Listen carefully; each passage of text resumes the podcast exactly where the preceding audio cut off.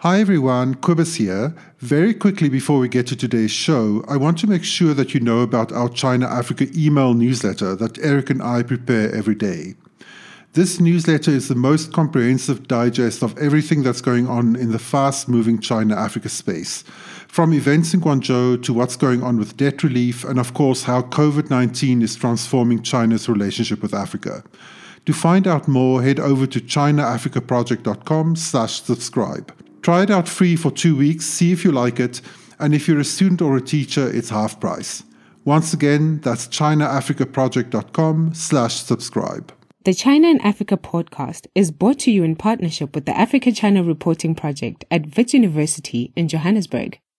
The ACRP promotes balanced, considered reporting on Africa China relations through innovative training programs held throughout the year. More information at africachinareporting.co.za. Hello and welcome to another edition of the China in Africa podcast, a proud member of the Sinica Network from SupChina. I'm Eric Olander, and as always, I'm joined by Cobus Van Staden, the senior China Africa researcher at the South African Institute of International Affairs in Johannesburg, South Africa. A very good morning to you, Cobus. Good morning. Cobus, today we're going to revisit the power issue, but from a very, very different side. Last time, if you recall, we were talking about hydroelectric dams in Guinea, but today we're going to be going to Zimbabwe. And Zimbabwe is a very interesting case, in part because there are chronic power shortages going on right now. Uh, in, and those power shortages have been brought on for a lot of different reasons, largely brought on by a lack of investment, a lack of capacity. And Zimbabwe's political and economic situation are dire in so many different ways, and the lack of electricity uh, just complements that. Now, all this is kind of brought out brought about because in April, which is last month, Zimbabwe announced that a three billion dollar deal was signed for the Sengwa coal power plant, and that would proceed. Now, this would be a deal between the state-owned Chinese company Gezhouba and also Rio Zim, which is a subsidiary of the Australian giant uh, Rio Tinto. This is potentially a very, very big deal. Uh, more so for a country like Zimbabwe that currently experiences massive, massive chronic power shortages. Uh, let me just give you a few little details on the deal so that'll set up our conversation today. Gezhouba is going to do the actual construction, and they would then help with raising additional capital. There's going to be a 250 kilometer pipeline that will be built by the another Chinese state-owned enterprise called Power China, and apparently the Industrial Commercial Bank of China (ICBC) uh, is interested in getting involved, and the state-owned insurance company Sinosure, which is critical for any of these state owned enterprise projects, uh, they're also going to be getting involved. So we've got really the top tier of China's state owned enterprises who do these big construction deals kind of on the table. Now, if everything goes according to plan, they're going to build the project in four phases, 700 megawatts at a time. Consider this right now, Zimbabwe only has about 1,300 megawatts of output, which is just about half of the 2,200 megawatts that the country needs every day. So that explains why uh, there are chronic power shortages, and really electricity is not something that people take for granted.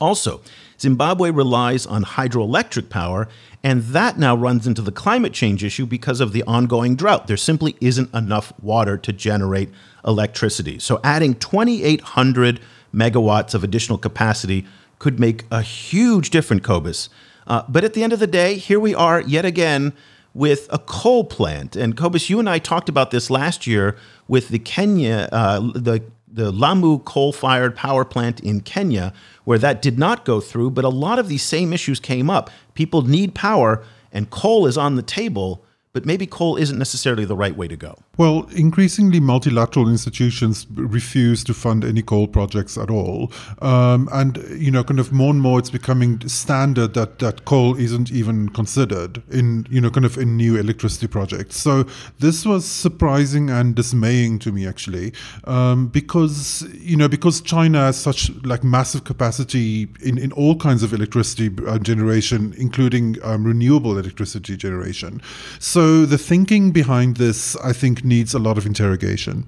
Cobus, we're going to take a look at this issue now in greater detail by talking to two very, very interesting people who are kind of rallying for a different alternative than coal. Richard Ncube is the Bertha Justice Fellow at the Zimbabwe Environmental Law Association.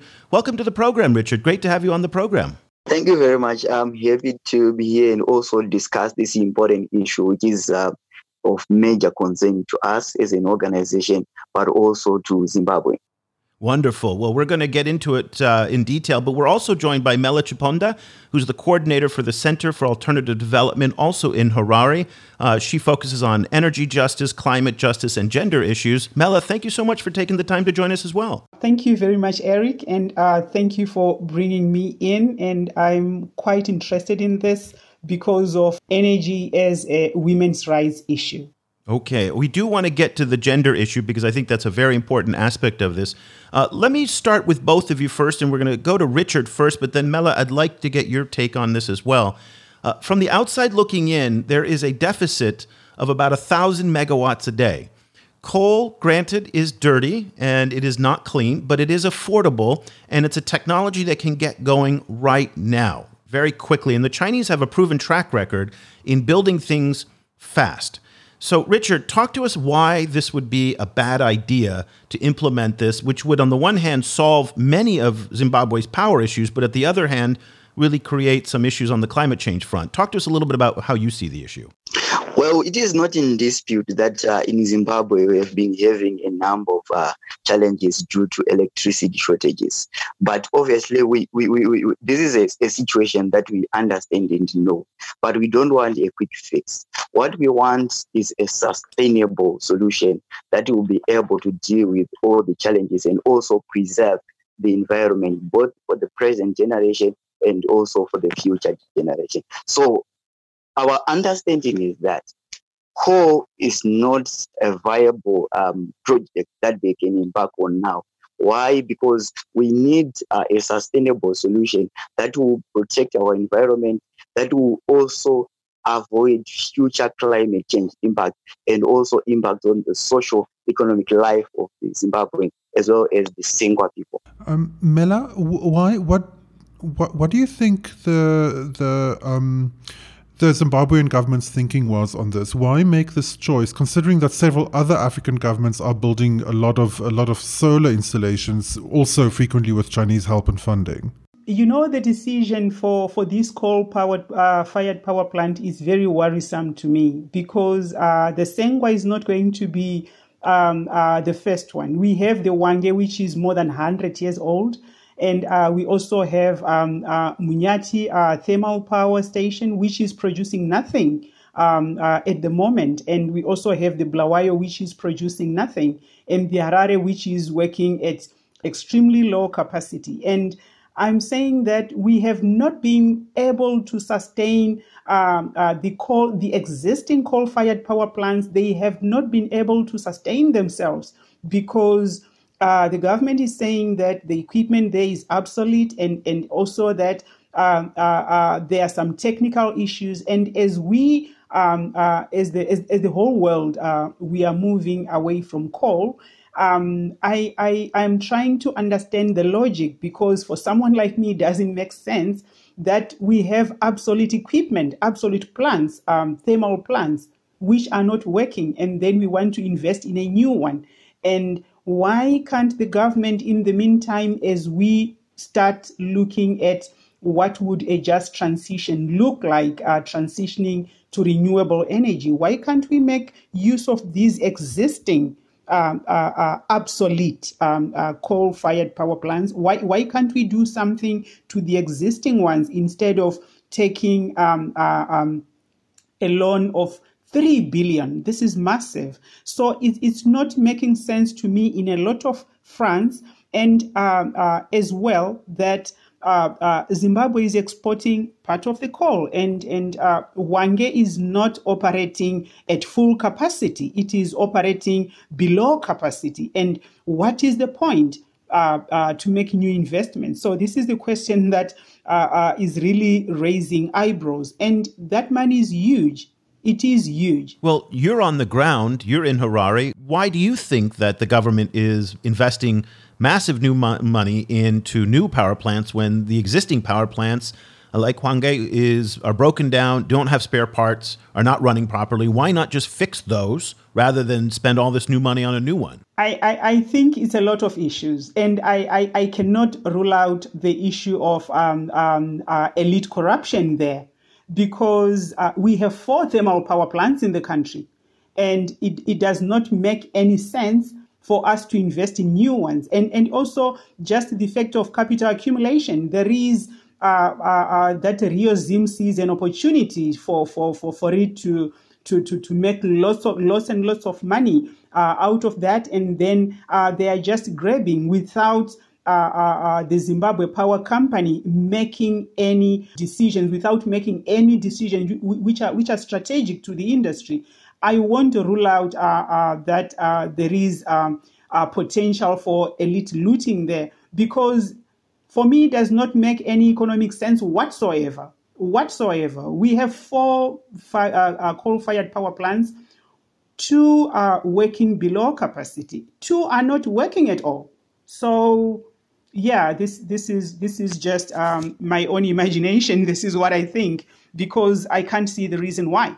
Richard, um, how have the, the the general population in Zimbabwe how have they received the news, especially considering that this is a massive, big, ma- massive loan that is going to saddle future generations with with big repayments? Okay, I think the starting point is to note that um, this project has been in the pipeline uh, for quite some time, and uh, basically there isn't information out there with regards to this project. So it might be very difficult to basically gauge uh, the public's perception with regards to this project. But what I can tell you is that public interest uh, organization like um, Zimbabwe Environmental uh, Law Association, the organization that I work for, and other like-minded organizations have actually been trying to uh, look at it from a number of uh, fronts. One, the socio-economic impacts the climate change impacts and the financial implications on the population and citizens. So, what we are trying to say is that when you look at this proposed uh, project and all these effects, that does it make sense to proceed with the project, or it makes sense to invest in renewable energy? So we need to look at it uh, in such a way that we don't impose unnecessary burden on the citizens in, in, in future. So, Richard, let me just very quickly follow up on that. Do you think the objection to this plant is more towards the Chinese or is it more towards your own government? The, the obligation uh, is on the government because we, we, we the, the, government obviously has obligations towards its citizens. And one of the obligations of the state towards its citizens, which is the government of Zimbabwe, is to ensure that uh, it protects uh, it, it the citizens from uh, obviously the climate change effects and also protect its future generation. So the frustration is really on the government. We want the government of Zimbabwe to take uh, the best decision that will be in the interest of the public, that will also benefit the great number of uh, the Zimbabweans. So we, we, we, we are really interested in seeing the government's decision centered on people's interest as opposed to anything else, and centered on protecting the environment as opposed to anything else, and centered on protecting the life of the future generation. Because in any event, if we have challenges of electricity, why not invest in uh, solar, for instance? Mela, can you talk to us a little bit about the coal specifically? Like, where does this coal come from? Um, and is it, you know, is it supporting kind of uh, like w- which coal mines are, are supposed to be favored in in um, in this deal? You, you know, um, uh, the, the, the challenge which I, I really have with uh, with uh, coal, Zimbabwe, of course, I understand we have um, uh, quite a lot of uh, coal deposits, but we also have a lot of untapped solar. So uh, my my huge problem with with coal is that it affects uh, uh, people who are poor because a lot of these coal extraction, these coal-fired power plants, they are set up in rural areas. And if we look at Sengwa, where Sengwa is situated, It is uh, a place which is uh, uh, very far away. Uh, the, the, community of Sengwa is geographically marginalized. They, they live in, a, in, a, in an area which is prone to climate induced disasters like droughts. In the current predictions, they show that uh, uh, they may face floods in the next coming season. And for the government to invest um, in a project, in a coal fired power plant at a time when we do not have water. I mean, the, the, the, our harvest in Zimbabwe, our our grain harvest in Zimbabwe are during the 2018-2019 uh, farming seasons, we only managed to scratch half of what we need in this country. And now coal is a huge consumer of water. It consumes water, um, uh, uh, uh, quite a lot of it. And this is why there is the plan to build, uh, to construct that water pipeline. But we are saying that water is also supposed to be consumed by the people. Water should be for the people. And the people in Gokwe North, there is only one river, the Sengwa River. And my challenge with all this is that the household burden on the women, on, on, on the women of Sengwa, it is going to be increased. And, and, and also the care burden because coal is a public health issue. Coal is a public health issue in terms of lung diseases, and in the end, in terms of also uh, uh, acid rain, for example. And this is going to affect the women in Sengwa who are largely peasant farmers. So the, the issue of investing in coal is a justice issue, it's a women's rights issue. And whether we have uh, uh, a billion um, uh, uh, tons of, of, of coal deposits in Zimbabwe, do we need coal when actually we are only harnessing just 1% of the solar potential in this country? And let me just say, the um, access to electricity in rural areas it is standing at 20%, which I would say uh, is quite a lot because it includes the commercial farmers and the mines which are in rural jurisdictions. 98% of the women in Zimbabwe's rural areas, including those who are hosting these coal fired power plants, they live in extreme energy poverty using biomass and firewood for cooking. So I do not understand why they should host coal fired power plants. And um, uh, uh, uh, uh, I think it is time that Zimbabwe just harnesses its uh, solar potential because we do have a lot of solar. And uh, just a little bit adding on to, to what um, Richard is saying, that the government has an obligation to protect its citizens. The government has an obligation to protect the future generation from the impacts, from the devastating impacts of coal and the government has an obligation to be good custodians of our resources. So I think uh, uh, uh, the government should just abandon this uh, uh, Sengwa coal and uh, transition to renewable energy. So, Richard, Mela has laid out the case of all the, the, the negative impact of this, and there are many uh, from the gender impact to the environmental impact to the rural communities. And, and I think it's well established that coal uh, does create those types of problems. But the money's on the table right now. Everything is lined up. Power China's lined up. Sinosure is lined up. Everything's good to go. You have the opportunity right now to actually close the energy deficit. It may not be ideal, and I'm playing devil's advocate here, so I'm not trying to persuade anybody, but I just I want to understand something is that perfect is sometimes the enemy of good. And right now, Zimbabwe faces a, a power deficit of about 1,200 megawatts per day. This would close that. Is there an argument to be made that says, okay, we've got everything lined up here because if this goes away, you may not get it back again? There is a sense that the Chinese are not, they don't have the appetite to do these big infrastructure deals anymore. So you tell the Chinese to go away on Sengwa, you're not necessarily going to get them back to do a big power deal in solar or whatnot. Is there a case? Is there any scenario that you see, Richard, that says, okay, let's take this one and fight the next war somewhere else? Well, I, will speak uh, from a legal point of view. I look at the legal obligations that the country has at international level. I look at the legal obligation that the state has at national level. And those obligations, when we look at this project, we should be able to say, uh, is the country not regressing? Because just to take the money because the money is there at the expense of the public, I don't think it's a good idea.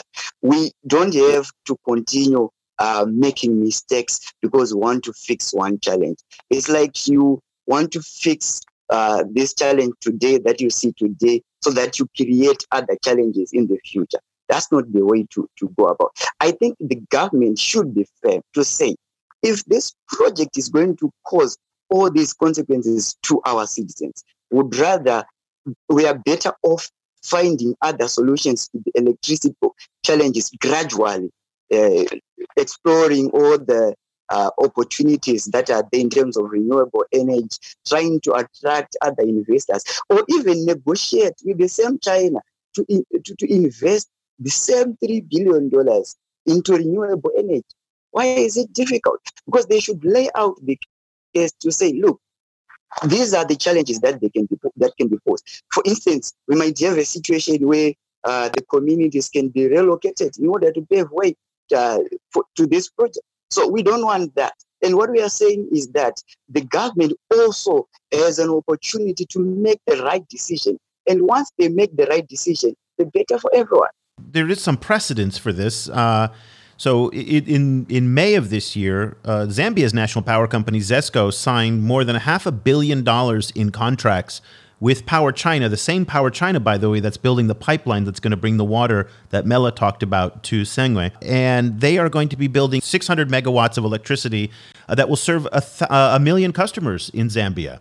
So I guess there is some precedence now to show that solar can work on a large scale in an economically challenged environment like Zambia and like Zimbabwe. No, um, actually, yeah, to, I'm picking up on that. Um, Mela, I wanted to ask you, um, how um, is civil society in Zimbabwe going to take this forward? Like we saw before in, in Kenya, that there was actually a court case that stopped a similar a similar project um, that was planned for Lamu, um, which is a, a, UNESCO World Heritage Site. Um, you know, are there any plans to take the government to court or to for any other kind of campaign against the project? Uh, thank you very much. Uh, sure, uh, there is. Uh, actually, I think uh, maybe Richard will talk more about uh, the legal issues surround, surrounding that. But we do have a strategy, a campaign which we are we are putting in place. to say no to, to, to the coal-fired power plant, a campaign just like the, the deCOALonize uh, campaign um, uh, in Kenya that we, we also need our country to to decolonize, but as well, there is a lot of um, uh, uh, uh, uh, grassroots education or even education on the part of um, of civil society groups in Zimbabwe.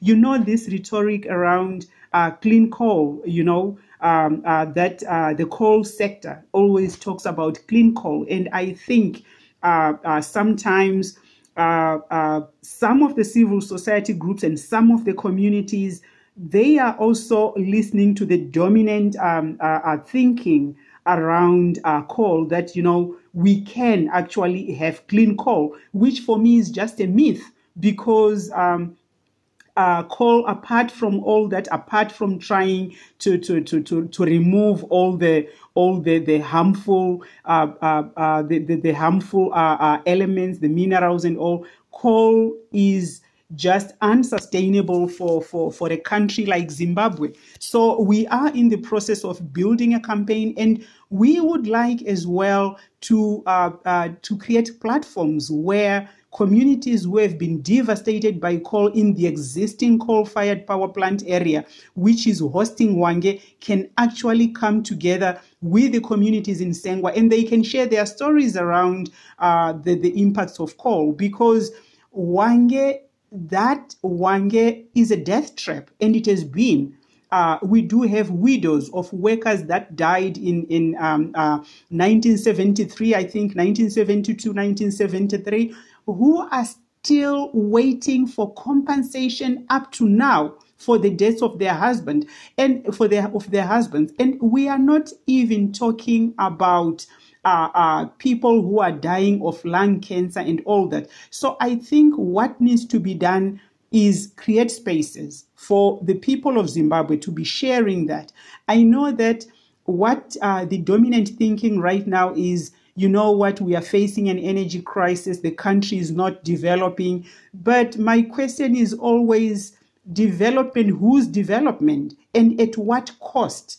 Because I think the dominant development thinking and the dominant energy system it generates education for production and not for the people. But when it comes to the cost of producing that energy, the people are the ones that are paying that cost. So we are doing something. We are doing something um, uh, at the level of challenging um, uh, RioZim and the government uh, through the legal processes. But we are also challenging in terms of building a campaign and also voicing our concerns as a people. So, what was very effective about what deCOALonize did in Kenya for the Lamu plant was they tied the Lamu plant to China. And there was very much a connection between uh, ICBC, the Industrial Commercial Bank of China, the same ICBC that's also going to potentially get involved with the plant in Zimbabwe. Do you have any plans to, to, to follow the example that deCOALonize did in Lamu by connecting the Chinese to this power plant as well in the campaign uh, to oppose it? Definitely, uh, definitely. And I, I, I know that um, uh, China in Zimbabwe is very engaging because um, we have engaged uh, uh, um, uh, the Chinese embassy before some years back on the on the diamond mining in Marange, and they are engaging. And I also um, um, uh, think that that is also uh, a focus of the campaign because China has a lot of uh, renewable energy technologies. China is the biggest producer of, of solar PV, and, and as well, China, whilst China is is uh, um, uh, um, uh, the biggest consumer of, of, of coal, China is also moving towards renewables. Like uh, comparing 2007 and 2018, uh, their energy mix, they once had 80% of their energy coming from coal, and now is 64%. And I think the trend, even though I know that they could do better, the trend is they are moving away. And why should Zimbabwe increase uh, coal into their energy mix? When the whole world, we are not saying that uh, uh, China is the best in terms of, but we are saying that it is moving away. The trend is showing that it is moving away. And we should do the same because the, the, the, the whole world is also moving away. And as the world is moving away from coal, we even risk uh, um, uh, uh, investing in assets which are going to be obsolete very soon, very soon. Because I'm just wondering if right now the equipment in Hwange, the, the equipment in the other thermal power stations cannot be serviced because the technologies no longer exist. What about some, some 20 years or even maybe 10 years from now? Who is going to be responsible for that? I think uh, we are investing in, in, in technologies as a country, and that is a huge issue. And I think um, uh, uh, China as well, we are going to engage them um, uh, in terms of giving them the option, talking to them, engaging them about why can't um, uh, they fund renewables in Zimbabwe. Can you put it in, uh, Richard? Can you um, put the the situation in the context of politics in Zimbabwe? Um, how much is riding um, on this project for the Mnangagwa government? The government of the day obviously uh, wants to can use uh, this project one because remember this project is a massive project and it has a potential of creating uh, employment in Zimbabwe. Uh, currently, uh, is a high unemployment uh, level. So obviously the government will ride on the fact that once they get this thing through, it will create a lot of employment and a lot of Zimbabweans will be employed. And that can also help them in terms of uh, getting support and also people supporting whatever they do. But then what it, what is really important is to uh, not to look at this at uh, quick gains, but also focus on uh, other things that might not be significant to either Zimbabweans or even the government now, but that will obviously have huge implications in the future. So obviously, I would say the government can use this project to create employment and also to point out that uh, they are inviting a lot of investors. Remember, the government of the day is saying Zimbabwe is open uh, for business. That's the mantra that they are operating with. And with that mantra, obviously, there's no doubt that this is one this is going to be one of their huge wins, given the fact that it's a three billion uh, project. But for us, we are not looking at it that way. We are looking at the implications of the proposed project and what it can do, the lives that it can destroy in the future. Mela, I'd like to close our discussion today, and I'd like to get both, you know, Richard and your take on this. If you were to have an opportunity to sit down with Ambassador Guo Shaochun, who is the Chinese ambassador in Harare, uh, to tell him about this project, and you may actually. What we saw out of Lamu was the decolonized activists uh, were invited to the Chinese embassy to meet with Ambassador Wu Peng uh, following the environmental tribunal's decision to to block it, and they were. It was interesting. It turned into a very big public diplomacy win for the Chinese, who showed that they were actually very flexible in dealing with activists and protesters against the plant. Uh, interestingly enough, it was U.S. Ambassador Kyle McCarter who then tweeted the following week how that was a bad decision by Kenya and that coal is great because the Trump administration is a big supporter of coal. So interesting roles that we have here. But let's say that you have a, an opportunity to sit down with Ambassador Gao. Uh, what would uh, Ambassador Guo? Sorry, what would you say to to the ambassador about the China's role in this project? Uh, well, I, I, I would uh, really, if I was uh, uh, uh, going to engage with, with, him and if it was my decision to make, I would really uh, advocate for them to to um, invest in renewables, particularly solar energy in Zimbabwe. Zimbabwe has a lot of um, um, potential for solar energy. And I think um, as well, I would actually um, um, advocate for them to support uh, even transitioning um, um, uh, from, from from coal. And because I think yes, the government could talk about jobs, but there are no jobs on a dead planet, are they? Uh, like uh, Zimbabwe's um, uh, history just recently, we lost several hundreds of people to a climate-induced disaster like Cyclone Idai. Surely, um, uh, if we are going to uh, uh, uh, invest in projects which destroy the resilience of the of the communities, it means that we are actually investing in death. So I think uh, uh, Chinese finance should be uh, invested in responsible projects, in um, projects which are environmentally sustainable, socially sustainable, and even economically, I mean, the economic sustainability coal is no longer economically sustainable for the country. So I think um, um, uh, it would be ideal and it would be um, um, uh, good for China to support the government efforts because right now the Zimbabwe Power Company it is rolling out a 500 million um, um, uh, uh, solar project in all the the, the, the, the, provinces in the country. And I think that they create um, um, an opportunity uh, for responsible investments because I think the solar energy, uh, sorry, the, the, the, kind of energy system which I'm visualizing,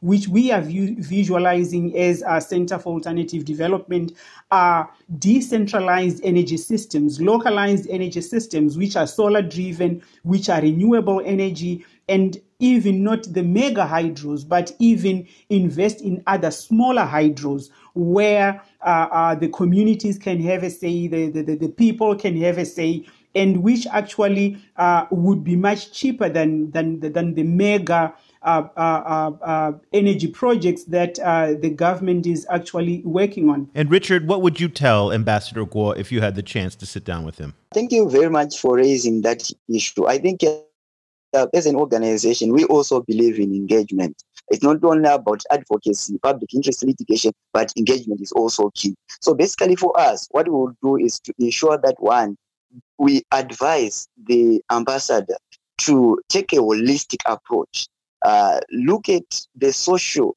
economic, climate change, environmental implication of this project, and where, whether or not it, it, it would make sense uh, for the project to, to, to proceed. So it's an issue of weighing the implications, not just looking at the issue of investment, but weighing the implications. I would obviously advise uh, the ambassador to direct the same investment towards something that will be sustainable, towards something that will protect the Zimbabweans, towards something that will ensure that the Chinese will not be uh, pointed at future that they are the ones who invested into this when people begin to suffer the consequences of this project. So I would obviously advise the ambassador of China to also respect even the international obligations in terms of reducing the green, green gas uh, emissions. The, the, the, the, obligation that obviously emanate from the Paris Agreement to respect those uh, obligations and invest in renewable energy. Richard Ncube is the Bertha Justice Fellow at the Zimbabwe Environmental Law Association. Uh, he joins us on the line from Harare, and Mela Chiponda is the coordinator at the Center for Alternative Development, also in Harare. Thank you both for taking the time to join us. We really appreciate it. Thank you. Thank you very much, um, um, uh, Eric. Thank you very much, Cobus. It's our pleasure. But Richard, w- before we go, we want to leave people with some some opportunities to follow what you're doing if they want to learn more about the campaign. Richard, um, what's the best way for people to stay in touch uh, to learn more about the efforts that you're doing? Uh, so, say as an organization, uh, we, we, are obviously taking the legal route. There are a number of issues that we have actually requested from the government department that are responsible for this project. And when the need arises, we will obviously take this matter to court based on the circumstances. So I will leave uh, my email address uh, to the people so that they can get in touch. My email address is richard at zela.org. Okay, well we'll put uh, we'll put that uh, out there, and also Mela, are you on social media? And what if people want to connect with uh, the work that you're doing? Okay, yeah, thank you very much. So, uh, Center for Alternative Development is part of the Africa Coal Network, and we are part of uh, 350, and uh, we are also um, um, uh, working with other organizations like the, the, the deCOALonize from Kenya. Uh, and uh, they can get us on our website, um, www.cad.org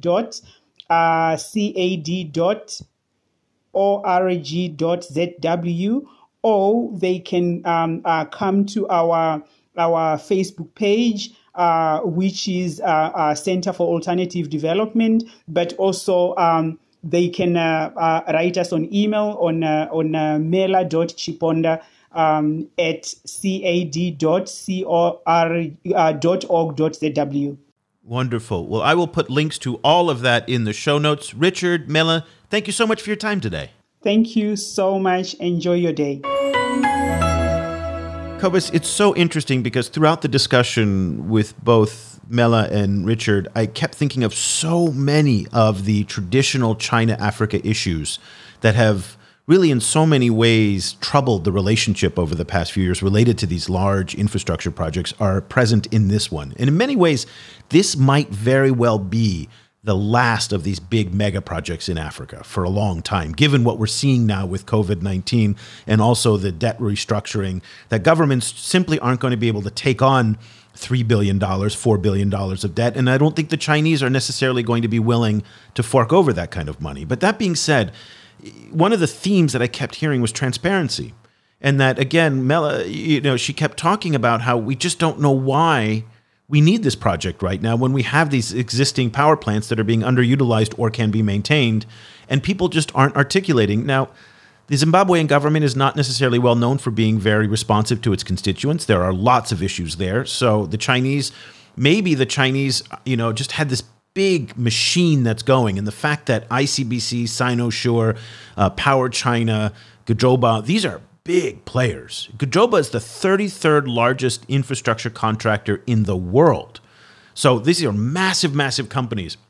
And this thing, this machine, the train, whatever metaphor you want to, you know, use, it started rolling a long time ago and maybe it's just too hard to stop these things you know so this is a, a, an idea that three or four years ago when they first started the discussions on this made a lot of sense but today in 2020 in the era of covid-19 of debt restructuring of the chaos that exists in zimbabwean politics it, it may not make sense anymore and i just don't know if that the process can be stopped or changed. Yeah, I mean, it's I find it very dismaying. The idea of, of spending this much money, taking on this much debt for a country as poor as Zimbabwe, to build a, a coal power uh, power power, um, power plant, you know that that's kind of locks the country into decades and decades of dirty energy It's just is really dismaying to me. It's like I I can't understand the thinking behind it. Is it possible that it's corruption? I mean, this is what she kind of laid out, you know, Mel, at the beginning of our discussion that the only thing that she can foresee is that there's elite capture going on here.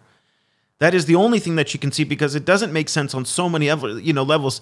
And Xi Jinping himself has talked about the Green Belt Road, Belt and Road. This is the antithesis of the Green Belt and Road. It just again on so many levels this doesn't make sense.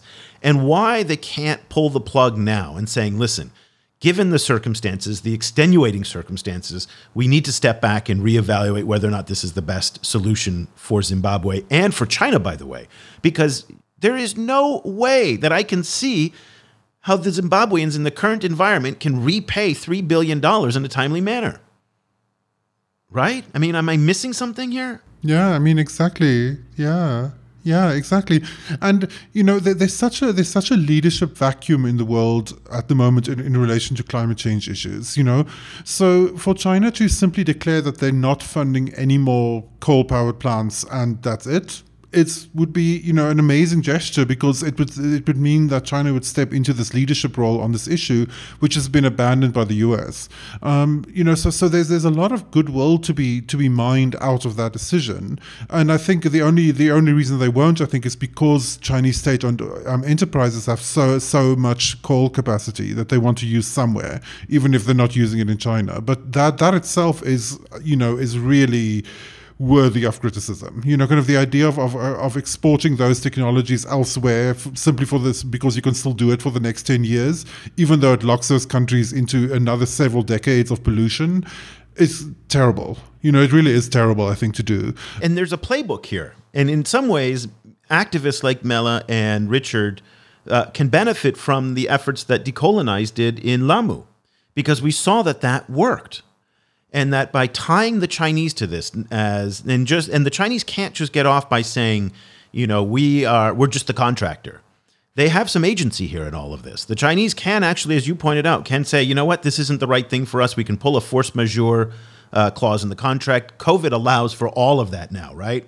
I mean, it's really, you know, it's one of the the upsides, the few upsides of COVID is that you can step back and say, listen, the world has changed from the time since we started this discussion to where we are today. And it's interesting that Mela said that she they are connected with deCOALonize. And one of the things that deCOALonize did was, boy, they linked China and ICBC in particular to this Lamu coal power plant. Even though it was the Kenyan government that was driving it, and of the $2 billion for the, lo- the Lamu coal power plant, uh, ICBC was only involved in 1.2 billion of that, so not even the entirety of the project. But there are some pressure points, and I'm wondering, Cobus, if if now is not a bad time for activists to be pressuring the Chinese government, given the sensitivities of all the other things that are going on, particularly in the civil society relationship in the China Africa engagement scenario. Do you think that there's uh, an opportunity now to put pressure on Ambassador Guo and the embassy in Harare to say this is not what we want, and they might be more responsive because of all of the uprisings that we've seen on social media and in civil society or are there calluses now on their skin and they're just they're they've got the battle guards up and they're not listening to any of this what do you think the opportunities are for activists to break through to the chinese on this I think this is a long term thing, um, and activists are just going to have to keep the heat on no matter what's going on. I, I actually don't think it's actually particularly kind of um, fruitful time to raise it, particularly right now, simply because China is already in a defensive crouch. Um, you know, we've seen the, you know, really all shields are up, you know, in relation to the outside world, and this includes, you know, the US and, and a lot of other places, including in Africa, because of all the pressure that China is facing in Nigeria um, and other places. So I, I, don't think it's a, it's a particularly a, a time where Chinese diplomats are going to be open to having conversations about these things, but you know, th- these are long term projects, and I think the the only thing to do is to just keep the heat on. So, what do you think? We'd love to hear from you. These are contentious issues. One of the things we're trying to do on the podcast is to bring some of the issues that are not related to debt and to COVID 19. Of course, we're still going to cover them on the show, but to try to bring some of these sustainability issues, we bring agricultural topics, things that are on the periphery uh, right now, given all that's going on. Uh, we'd love to hear from you. You can email us directly, eric at chinaafricaproject.com or cobus at chinaafricaproject.com. Of course, you can find out more on our website at chinaafricaproject.com. And there you can sign up for our daily email newsletter where we go into the minutiae every single day of what's going on in the news in the China Africa relationship. And power and energy and sustainability issues are one of the key themes that we address, uh, also related to human rights and whatnot. So, for example, today we talked about the ZESCO and Power China deal for half a billion dollars of solar. So, if you want to follow the China Africa relationship in that day to day, all the minutiae that you can't get in other media, we would love for you to subscribe to our newsletter. It's half off for students and teachers. Uh, so, go check it out, chinaafricaproject.com com slash subscribe. So that'll do it for this edition of the show. For Cobus Van Staden, I'm Eric Olander. Thank you so much for listening. The discussion continues online. Head over to facebook.com slash China Africa Project to share your thoughts on today's show. The guys are also on Twitter, where you can find Cobus at Stadinsky or Eric at E. Olander. And be sure to sign up for the weekly China and Africa email newsletter by going to www.chinaafricaproject.com.